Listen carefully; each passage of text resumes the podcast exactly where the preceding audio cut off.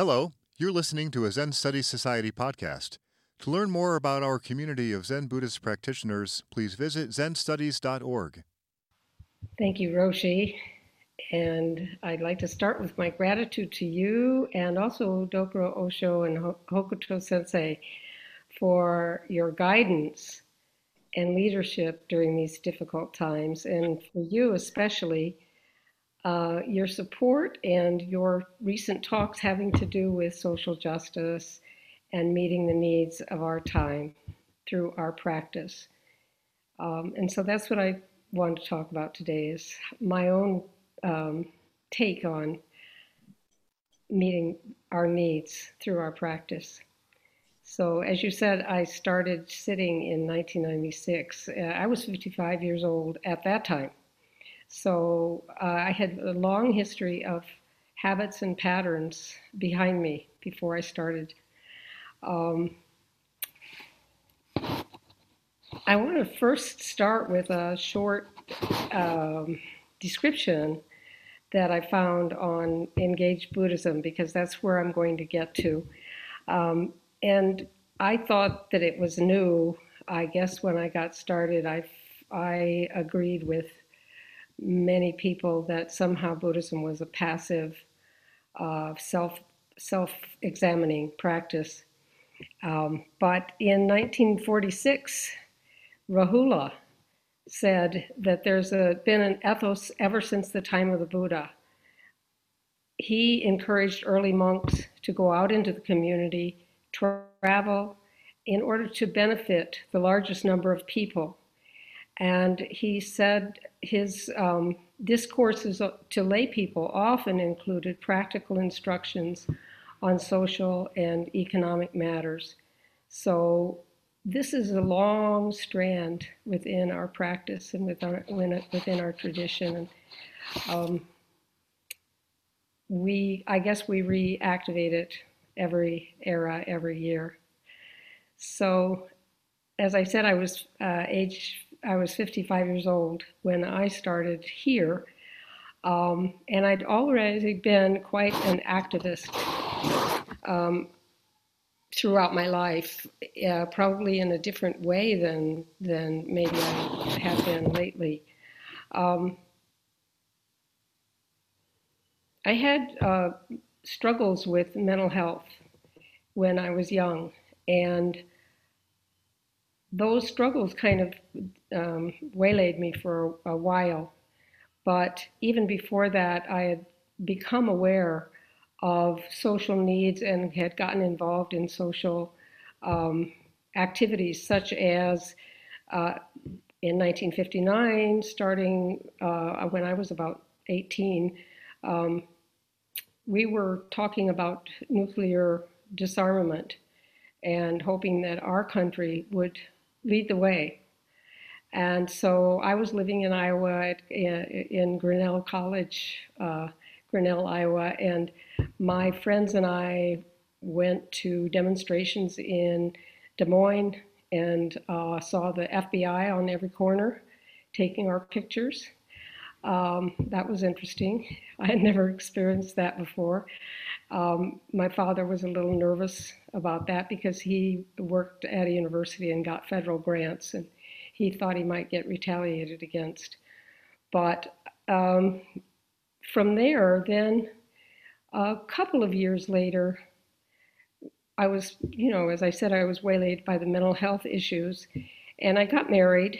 Um, and during that time, the, the Vietnam War started, and there was the opportunity to at least go out to demonstrations against the Vietnam War, which even in the Midwest, many, many of us felt that this was an unjust uh, and wrongheaded war for our country to be engaged in. Um, so I'll just list a few of the things that I have gotten involved in over the years. Um, there was the Vietnam War, which uh, led right into, and it was coexistent with the civil rights period. So I wasn't able to um, do anything active in the country in regard to civil rights, but even though I lived in Nebraska and I had little babies, um, I was very aware of it, and I so yearned to be able to put my body where I wanted to be.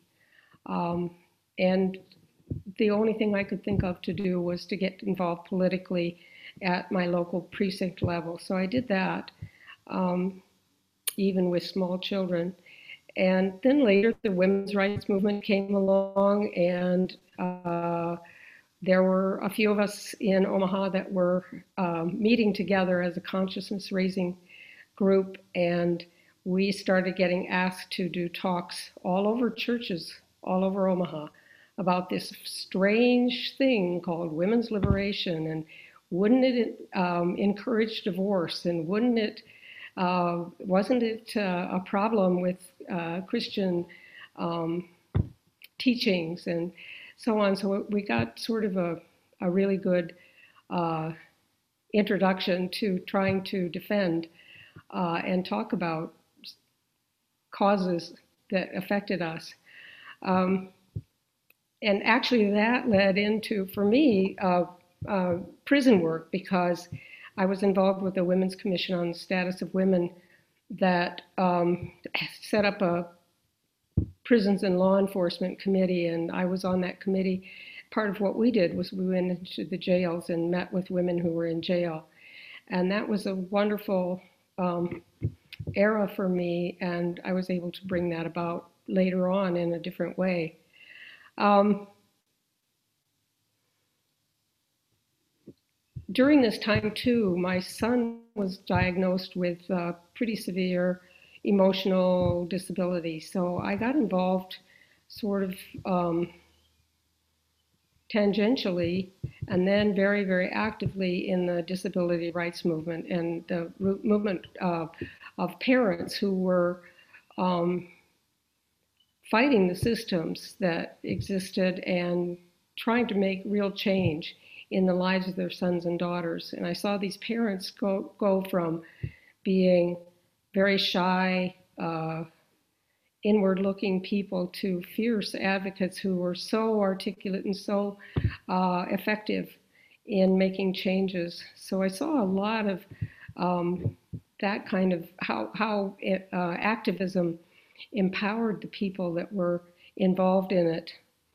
Um, and finally, I was involved for quite a few years with um, uh, GLBT activism. Um, and during those times, there were all kinds of ways uh, that I explored for working with change, for change, um, training, teaching, supporting other people's leadership in the disability rights movement. It really wasn't my. I I didn't have a disability. I thought. Uh, and uh, but I could support and help people who um, did have disabilities to learn things like simple things like voting, which maybe they'd never had a chance to do, or uh, choosing their leaders and learning to give public speak, speaking, to do public speaking, and so on. There was there was a huge amount of um, work that could be done in supporting other people. So that was part of it. Um, I got involved in being risking arrest. I never got arrested, but I supported people that were doing that, and um, both in uh, disability uh, movement activism. Uh, we went to Washington D.C. and you've never seen anything like uh, a line of maybe half a mile long of people using wheelchairs rolling down the streets in Washington, D.C. toward the Supreme Court and then uh, surrounding it and um, blocking it and getting arrested or going to Newt Gingrich's apartment building and blocking all the entrances um, and um, just to make a point and being heard and getting heard that way. So those were all really exciting times, and that whole movement activity was really exciting for me. Um, it's there's a, it's a feeling like no other. Uh, just that engagement. It's not about oneself. It's about what we want to do to make changes. So um,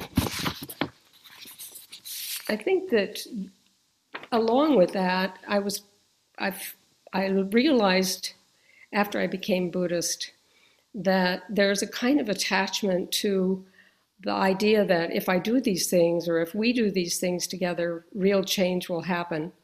And uh, I never was quite of the belief that this major re- revolution was going to uh, be happening. Like many of the people that I knew, even in Nebraska, uh, felt that you know this was the beginning of a revolution and the whole everything would change. I didn't believe that, but I thought changes would would happen maybe on a greater scale than they did. So during those years, I also saw lots of um, pushback and counter activity and counter counter activism, and that's that's really disappointing. Um, so fast forward to 1996, which isn't that fast now. It's 24 years ago. Um, I was uh, at a point where I really there was nothing wrong with my life, but I my something in me was telling me that I needed to explore some kind of a spiritual tradition, and I thought meditation would be safe, uh, simple, just learn to meditate. And so I tried it with a book, and that didn't seem to, I wasn't very satisfied with my um, practice then. In fact, I couldn't, I didn't feel good about it at all because my mind just wandered all over the place. So a friend of mine, Jikishi Celia Euler, lived near me, and she was involved here at the Zen Center. Uh, and she encouraged me to get involved and meet Shinge Roshi. And Shinge Roshi encouraged me to learn to meditate at Hendricks Chapel. I worked at Syracuse University by that time. And um, from there, come to the Zen Center. So I did.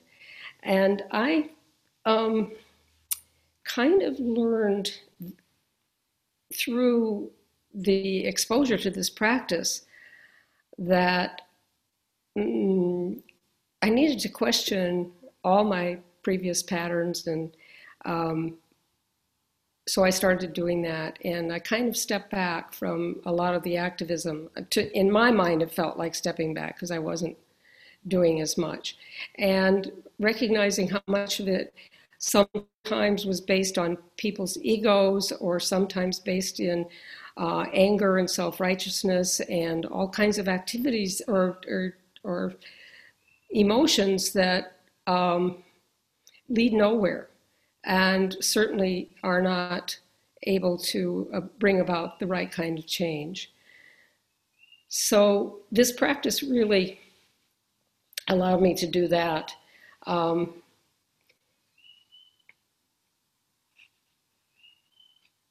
and, but it, it allowed me to step back and try to find a way and try to understand whether I even could find a way to be effective and to do this work without giving away to uh, anger and self righteousness and so on. Um, and there was so much in this practice without ever hearing the word engaged Buddhism or anything. There was so much guidance that was available guidance from Roshi. She encouraged involvement and, and never stood in the way of it. Um, and then guidance from the teachings like the Four Noble Truths and the precepts.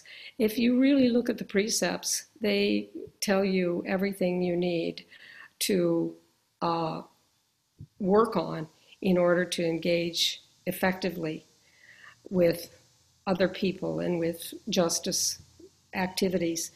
Um, so I think before I came to this practice, I learned mostly to rely on rational thinking and not to identify some of the negative patterns that had to do with emotional expression. And certainly i didn't uh, i believed that people were intuitive but i didn't feel that i had any intuitive abilities um, and so i just relied on rational mind um, and this practice uh, helped me to get beyond that and to see that um, we could all develop qualities like intuitive knowing, uh, like compassion, that's based on not in, in ego, but in, in just connection with other people.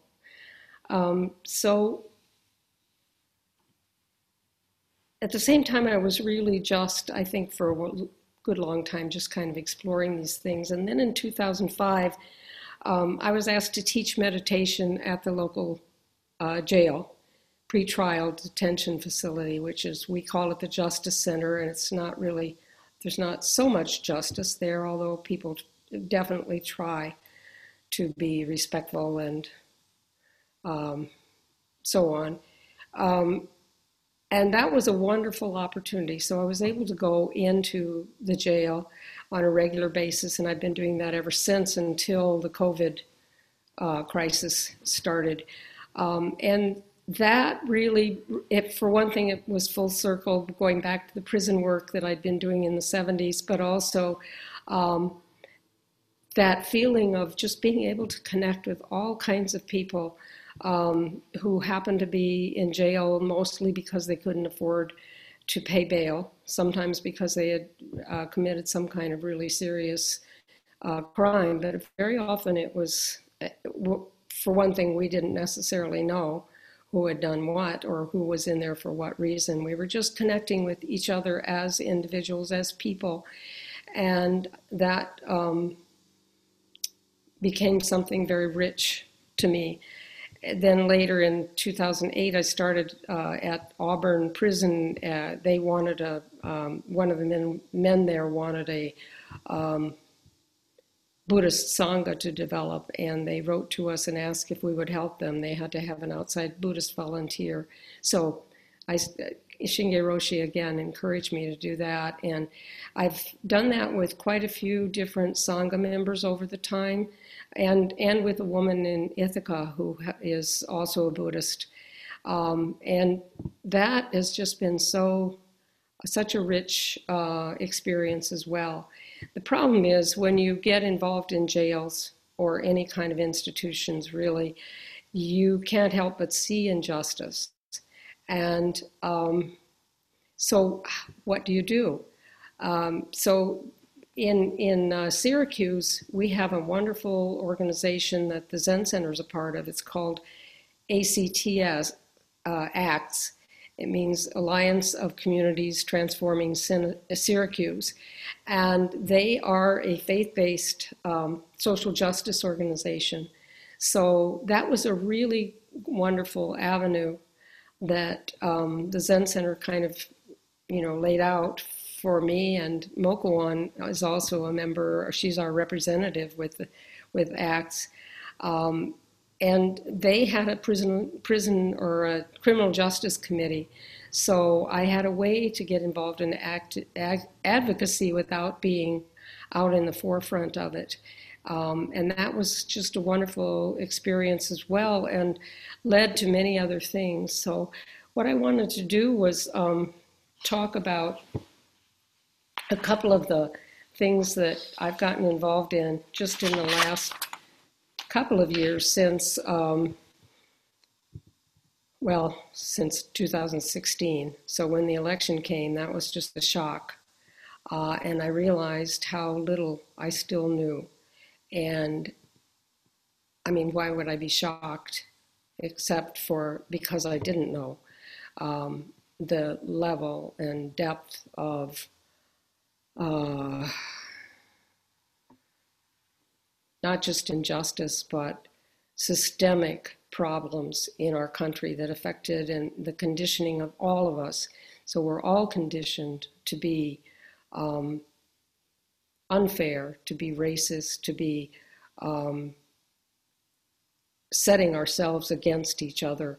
Uh, and that, um, along with my involvement in ACTS, uh, really inspired me to get involved more deeply. So some of the things that I've been doing uh, since I got involved with ACTS is uh, have to do with uh, getting involved with real relationships with people that are um,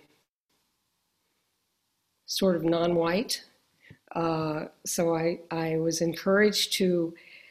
Um, I went to a talk at the First Unitarian Universalist Church by one of the Black Lives leaders, uh, Black Lives Matters leaders, and the point that I she really made was that yes, white people can do things, but follow black leadership.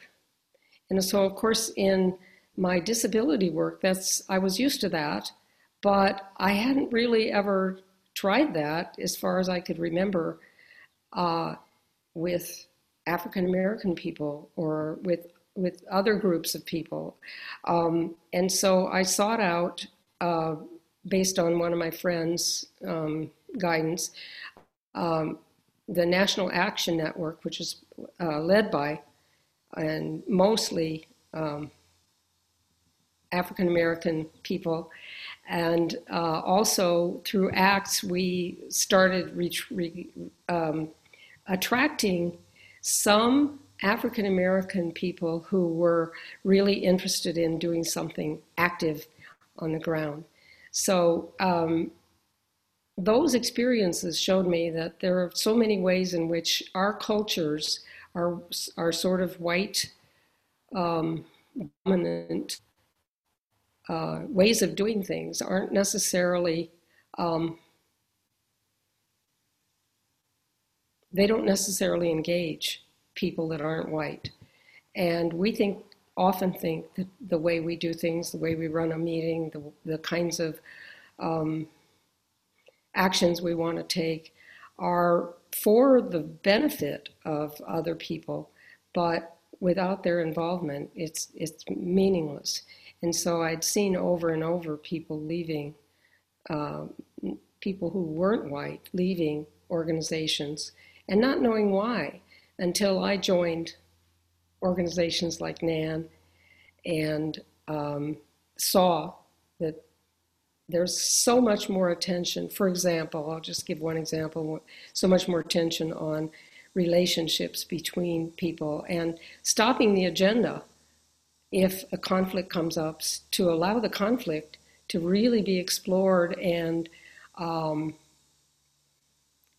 to allow the relationship to be repaired rather than just sweeping it under the rug or saying, well, we've got to go to the next agenda item. So these were small things that I started seeing, and I thought, well, no wonder um, these other organizations keep losing people. We need to learn uh, different ways of doing things. So when I first went to NAN, I was a little nervous, and I asked the uh, secretary, I said, is it okay if I come back? And she was extremely welcoming and said yes. And what I found there and in other activities that I've been involved in this last four years is um, so much love, welcoming with love, uh, that is it has been heartwarming and wonderful and also shows me that we have another way that we can do things. We don't have to do things the way that we're conditioned into doing them. So I'm so glad that um, the Zen Study Society is finally, uh, is, well, I shouldn't say finally because it's always been there, but we're formalizing our uh, commitment to engage Buddhism in many different ways. So I wanted to kind of end up, before I, I end with my last quote, um, talking a little bit about that. So uh, we have an engaged Buddhism um, committee uh, that's been just four people doing all this work to make, get things ready. Um, and you can find it on our website now, the Zen Study Society website. And there are several things that I just wanted to point out. One is that there's a going to be Wednesday evening meetings um, led by Jifu Devyani Saad. And, and, the first one starts Wednesday, August 5th at 7 p.m. Um, and everyone's invited to that. It's just a way to start having a discussion about some of these issues. Uh, secondly, a book discussion that uh, Daisho, uh, John Corso, is, is leading starting sun, Sunday, August 9th. And the discussion group is on the book How to Be Anti Racist. It's a wonderful book and a, a, really great opportunity for all of us because I think part of it is we do need to learn and we do need to talk about um, the effects of these things on ourselves and how we've bought into them and how we've perpetuate them, pe- perpetuated them and how we can go beyond that before we just go out and you know offer ourselves as um, I know what to do and and I'm your savior sort of a mentality. Um, there's a racial solidarity sangha with Kanchi, Lu- Lucia Oliva Henley, Kanchi, and Zweeken, Inago Scott Revelon. Um, they're co leading that, and that will be happening Wednesday, August 12th at 7 p.m. And I think a lot of this is being put in the chat. And then there's a study group on the Poor People's Campaign, which has been adopted by the Zen Studies Society. Um, and that um, happens on Wednesday, August 19th at 7. So, and that'll be led by Yuki Eric Michaels.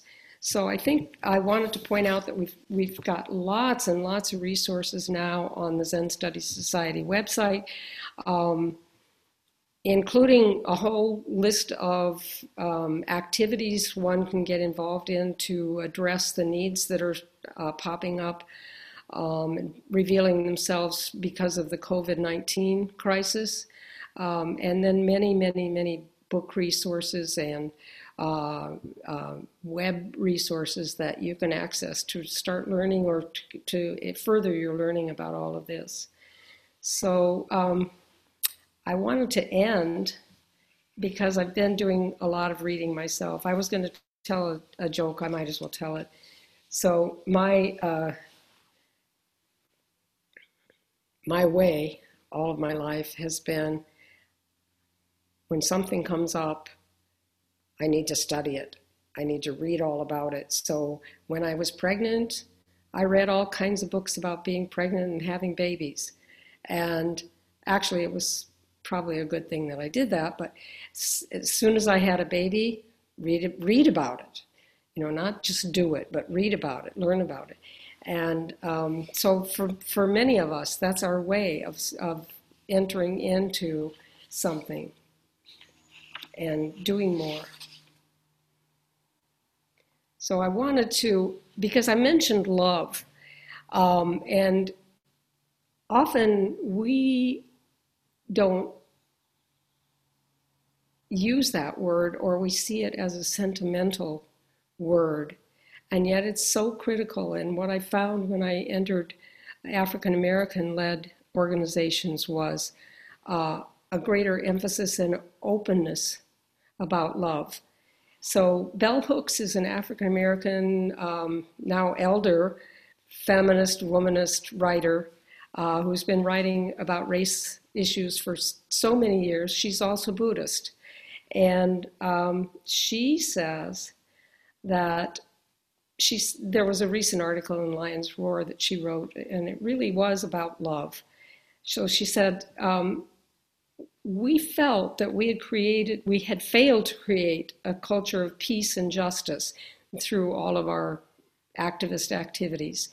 It's still this big failure. So it led us back to an introspective search of our intimate relations. How could any of us truly believe that we could create world peace when we couldn't make peace in our own relationships with our fam- families, friends, neighbors, and community. So she says visionary teachers like Martin Luther King, Thich Nhat Hanh, the Dalai Lama, Sharon Salzberg were moved by spiritual necessity to speak more directly about the practice of love. And then she went on to quote uh, Thich Nhat poem, quote, when I knew how to love, the doors of my heart opened wide before the wind. Reality was calling out for revolution. And she says, that spirit of revolution, that call to practice transformative love, captured her ima- critical imagination. And now that she said that, I realize it also captures mine. So thank you very much. This has been a Zen Study Society podcast. If you found it to be of interest, please consider making a donation by visiting zenstudies.org/donate. Thank you for listening.